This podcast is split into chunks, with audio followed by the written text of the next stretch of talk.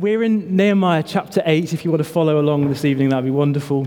Um, let's pray together as we come to, to these, uh, these words. Heavenly Father, thank you that you know every one of us. You know exactly what is in our hearts and minds this evening. You know exactly how our lives are, how we're feeling, how we are before you. And we pray now, as we come to this passage, you would show yourself to us, and we would leave here full of a greater knowledge of you, your love for us, and your plans for us. We pray it in Jesus' name. Amen. Well, what do you expect when you come to church and the sermon begins? What was going on in your mind during that last song? You know, when you knew that the next thing on the agenda was that um, we were going to hear the word of God read and someone would come and preach. It might be that if, um, if you're quite new to church, the closest thing sort of in your experience is something like a lecture where you, you come and uh, receive information and you maybe expect to, to learn something. Um, maybe um, if you're like me and you've, you've been around the world of the church for quite a long time, you've got sort of quite familiar with the little dance that we do around the sermon, you know, where someone, you knew someone would come to the front and they would do something like this. Or maybe they'd even do something like this, which, um, by the way, that means nothing. Um, maybe you knew that the person would come and say something like, Hello, my name is Dan. I'm one of the ministers here, and I've got the pleasure of speaking this evening on Nehemiah chapter 8, which I am, and it is. And maybe you've already dug out a Bible, or you've dialed the passage up on your phone, or some of you maybe are sort of closing your eyes in a reverent looking way, preparing for a snooze or something like that. Um, it may be that you're, you're coming tonight hoping that the Lord might speak to you about your life, what's happening to you right now. Um, it may be you come with a bit of worry that the Lord might speak to someone else, but maybe He won't have anything especially for me. And however you come this evening, however you have or haven't heard the word of God before, this little passage of scripture, Nehemiah 8, I think is a wonderful passage for us to be oriented and reoriented and just to see what happens when the word of God is proclaimed, when the word of God is preached or read. We've been walking through this, this book of Nehemiah, and we've seen the people of Jerusalem returned from being captured and bundled off to Babylon. And they've come back to Jerusalem, their home. They're beginning to rebuild their city and repair the walls. And they've just finished rebuilding at this point where we come to. And just a few days after the building work is all done, in this chapter, they gather everyone together and they hear the word of God read. And it's worth seeing there in just verse 2. This happens on the first day of the seventh month. And um, that's one of those little details that's really easy for us just to pass over. Maybe doesn't mean anything to us on the surface. But the seventh month is the beginning of the Hebrew year. So this is, is New Year's Day. That's, this is the moment this is happening. It's, it's a significant day, the first New Year's Day back home in Jerusalem, and they're making it their, their priority to hear the word of God. And as the people gather here and we sort of follow what happens, I want to pick out three encouragements about hearing God and His Word. Three encouragements, truths from then that stand for us today um, as we come to hear God. Three encouragements for us. So, first up, hearing God is for everyone. Hearing God is for everyone. On this great New Year's Day, Nehemiah says in verse 1 All the people assembled as one man in the square before the water gate. Thousands of people all coming together as if they were just one person. They're all in this one place here for this one thing. And it's not New Year's Eve sort of fireworks and expensive drinks. No, we're told, verse 1 they told Ezra the scribe to bring out the book of the law of Moses. That's what the people have asked for, the crowds want it. And Ezra just starts reading the book of Moses. And that is the, the first five books of the Old Testament. He just starts reading Genesis, Exodus, Leviticus, Numbers, Deuteronomy, just reading it out. Look at verse 3. He read it aloud from daybreak till noon. You thought you'd heard some long sermons. And there's no felt boards of Noah's Ark. There's no puppets or dramas from the youth group. There's no interviews on high bar stools. But look at verse 3 again. All the people listened attentively. This is what they're here for. There is a hunger, there's a desire that they would hear from God. And so they listen, and Ezra just keeps going.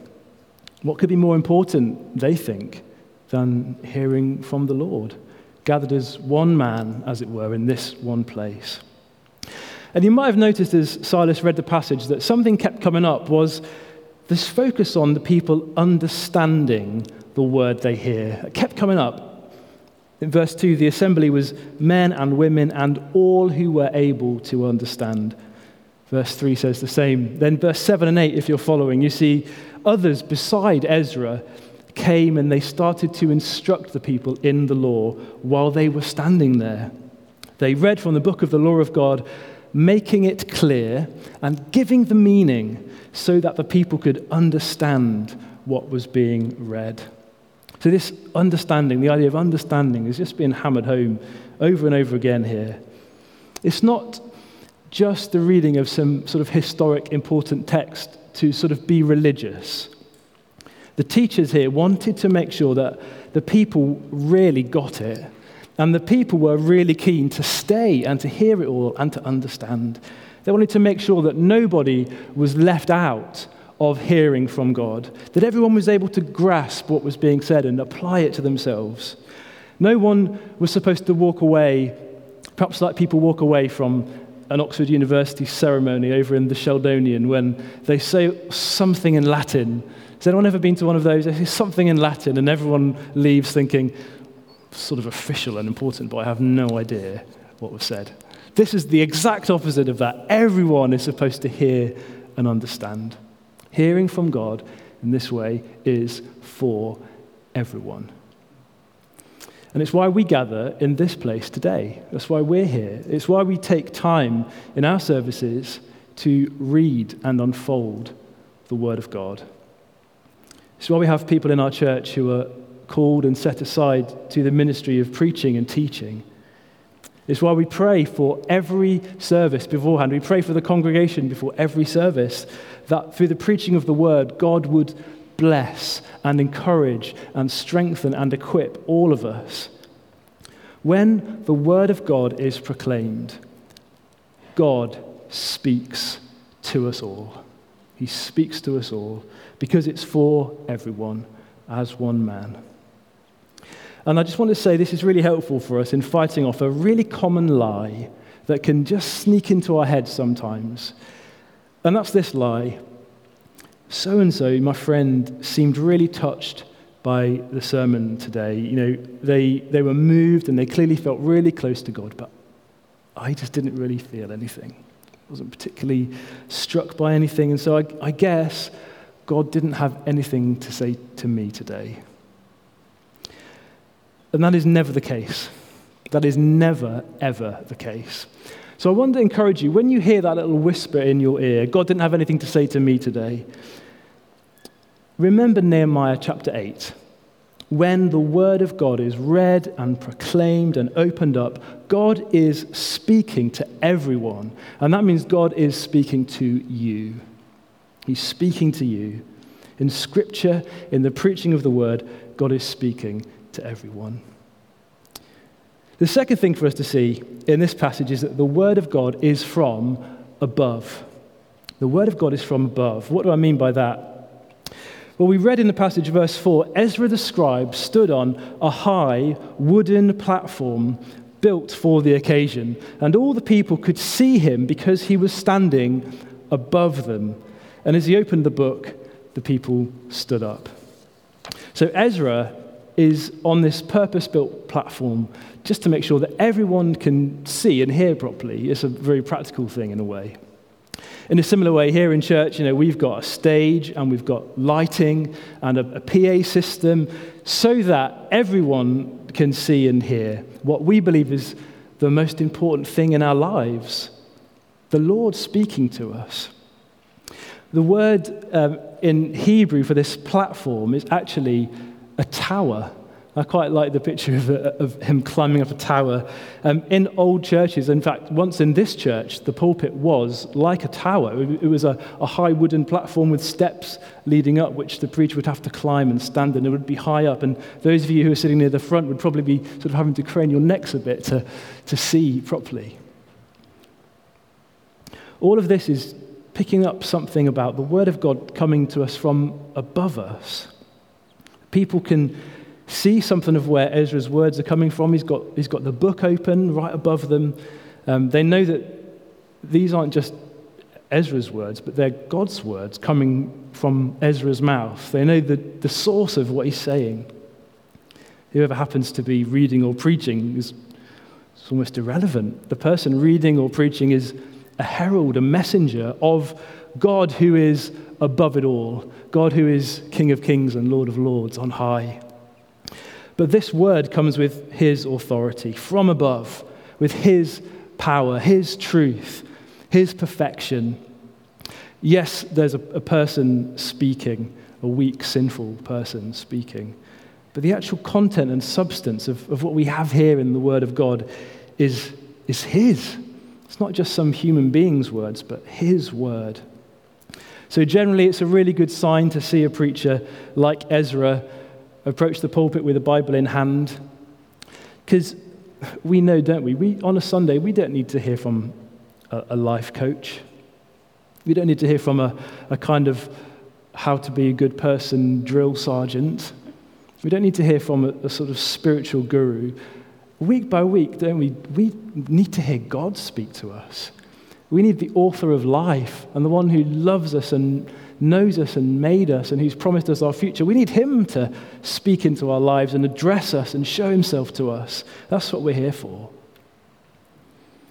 And so, as John Calvin, theologian of the 16th century, put it, when a man has climbed up into the pulpit, it is so that God may speak to us by the mouth of a man. That is a mysterious and powerful thing. I'm almost, I'm almost shaking as I say that, standing in the pulpit. How is that possible? So much as there's this focus on understanding in this passage, this is not a lecture for education. This is not just some teaching. This is a higher thing. It's about hearing from God Himself in the words He has spoken. And so, just as the people did on that day, we have done today, we stand to hear the word of God. We stand. It's like as the word comes down, we're rising to meet it. It's a sign of our hunger, it's a sign of our respect, it's a sign of our desire that we would hear from the Lord. In our very posture, we demonstrate I'm standing up, I want to receive, Lord, I want to hear from you. I need to hear from you. Because in the Word of God and in the preaching of the Word of God, the, the living God is speaking to us.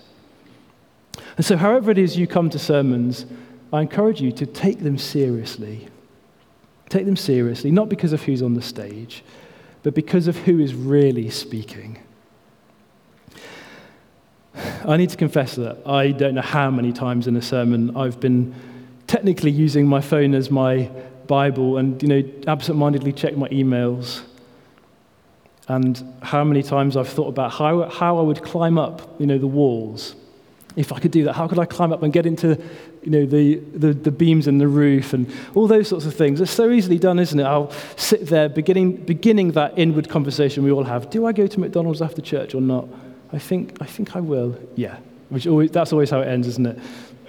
So often, that's what's happening in sermons. And man, I think if I really knew and believed what was happening in a sermon, I'd be like this crowd in Jerusalem, attentive. I'd be standing on my tiptoes. I want to hear from God, the living God. I want to hear him speak. All this, um, all this talk of God speaking from above and his authority and his power, it's possible that might maybe sound a bit negative to you. I think we're increasingly a bit suspicious of people claiming authority and power But I want to say, and from the rest of this passage, I want us to, to see that with the Lord, his authority and his word coming from above, it is always a gracious and kind thing. With God, authority is always gracious and kind.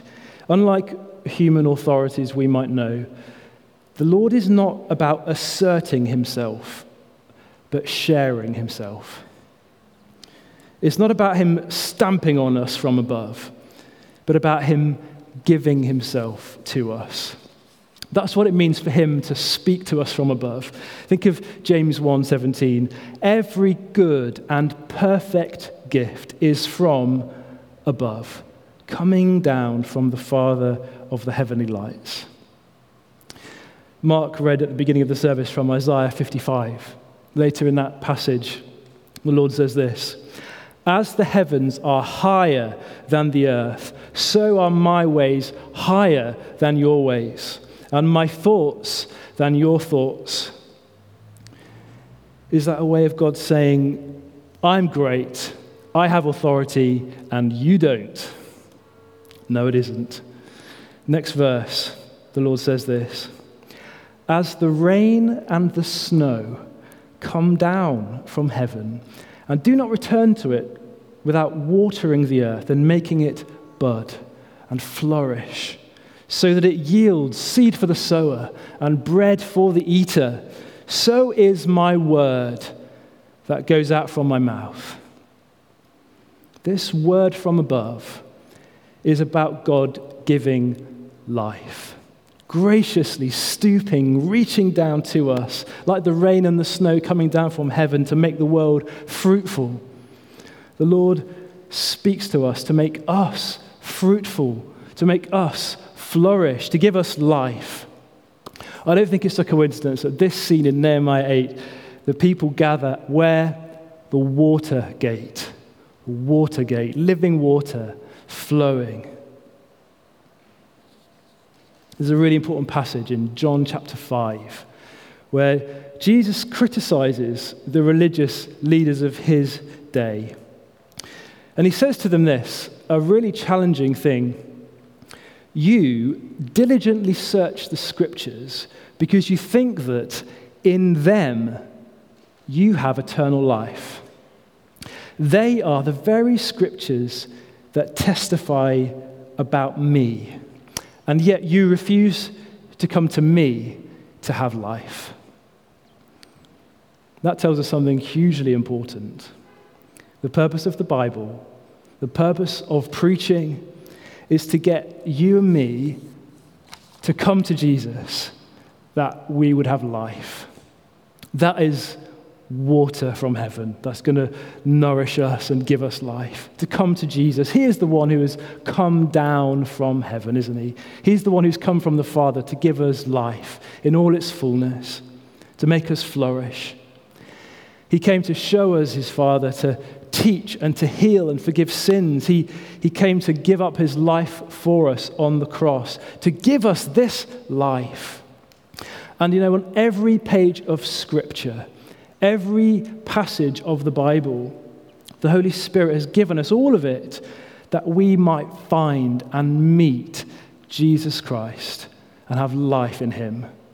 That's what it's all for. That's why the Lord speaks down from heaven to us, to give us himself and this very life in his Son. Some of you might have heard before the words that were spoken to the Queen as part of her coronation service. Uh, as part of that service, the Queen is presented with a Bible and told this Our gracious Queen, to keep your majesty ever mindful of the law and the gospel of God as the rule for the whole life and government of Christian princes, we present you with this book the most valuable thing this world affords. The most valuable thing this world affords. The Word of God about the Son of God, that we would have life in Him. The third and final thing, briefly, We've begun to see this already. The Word of God is for your good. The Word of God is for your good. You might have noticed as we heard the reading that the, the reaction of the crowd that day in Jerusalem is a bit odd, which is they burst into tears. They were weeping and crying, and they were pretty upset. I'm sure you felt like weeping in some sermons. I, I guess for the crowd on that day, there was a real mixed bag of emotions. Um, they were a ragtag bunch of survivors who'd come back to their homeland. They'd not heard these things together in this way for a long, long time. No doubt they had neglected the Word of God. They'd pro- probably feared and doubted God. They'd neglected keeping His commandments. And maybe they'd lost hope that Jesus, the promised Messiah, was coming at all. And so on this New Year's Day, as it all comes back, the tears begin to flow and they're sad and weeping and mourning. But the leaders step in and they say, Don't mourn or weep, don't cry. Nehemiah says, In fact, do the opposite. Go and enjoy choice food and sweet drinks, and send some to those who have nothing prepared. This day is sacred to our Lord. Do not grieve, for the joy of the Lord is your strength. And so the people went away to eat and drink, to send portions of food, and to celebrate with great joy because they now understood the words that had been made known to them. What else can you say to that? It's a party when the people meet the Lord in his word, it's, it's a celebration. This is what happens when God speaks to us.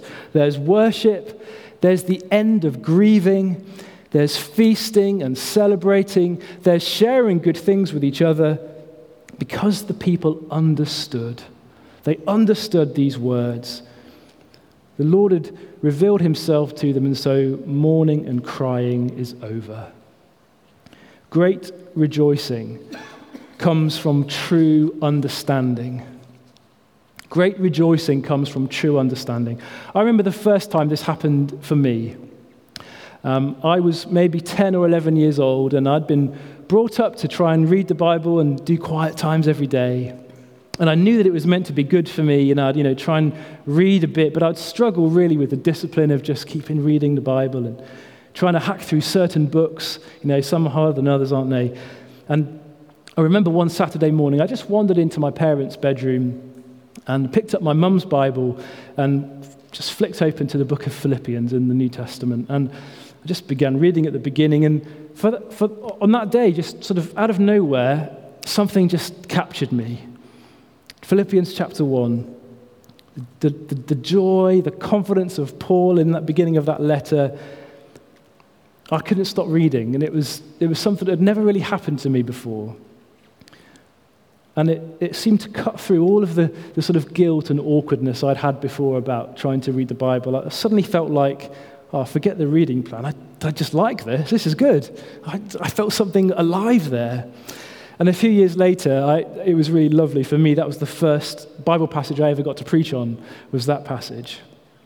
Hearing from God in His Word, meeting and understanding Him, it, it sends us out, drying our eyes, freeing us from guilt and shame and awkwardness, stopping our mourning and helping us to feast and celebrate and enjoy and worship and bless other people.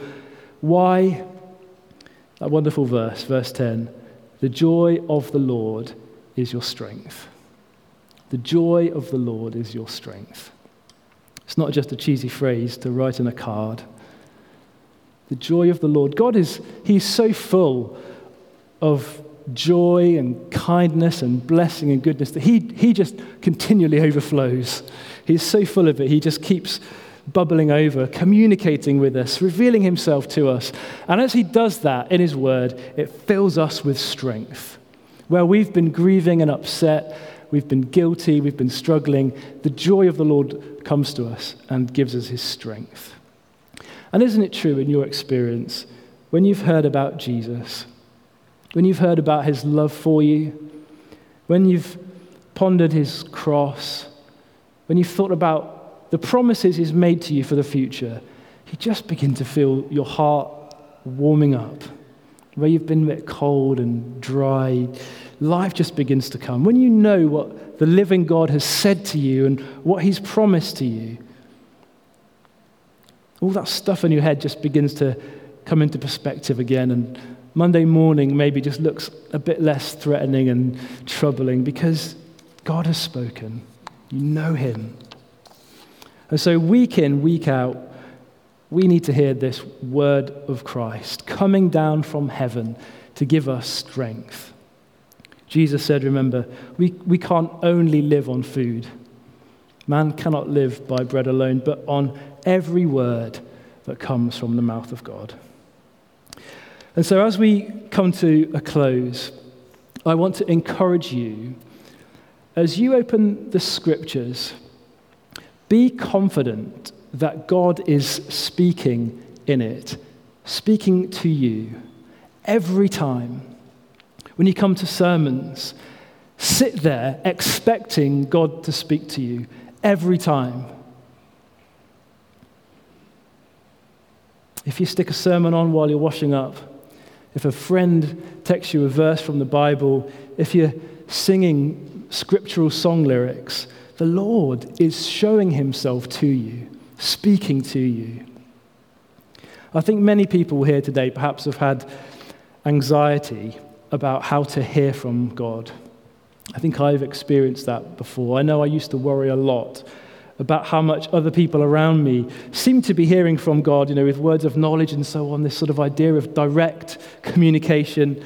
And I'd wondered before, is God silent with me? You know, is he, is, does he not talk to me like that? Is he a bit off with me, perhaps? Has he maybe just not got anything to say to me? And I've learned that that is never, ever the case. It is never the case. You are not being left out from God speaking. Words of knowledge aren't constant for many of us. For many of us, they're not even frequent. But where God has spoken and does speak and will always speak is in the scriptures by the Holy Spirit. Absolutely solid and unchanging. And it's always holding out to you the life of Jesus Christ, that you would live in it and find life in Him. So let me encourage you to stand. We're, we're going to sing and worship the Lord together. The word of the Lord is for everyone, and that means it's for you. The word of the Lord comes down from above in wonderful grace, and it is for your good, your strength, your life your enjoyment of God. So, as we worship now, I want you to just welcome into your hearts, your mind, just that, just those, those truths, that thought. The Lord is for me. He wants to speak to me, and He is speaking to me in His word, and He's given me life. That's not really a call for you to come forward and have lots of stuff to sort out, even. Just to accept that He is good and He is good to me.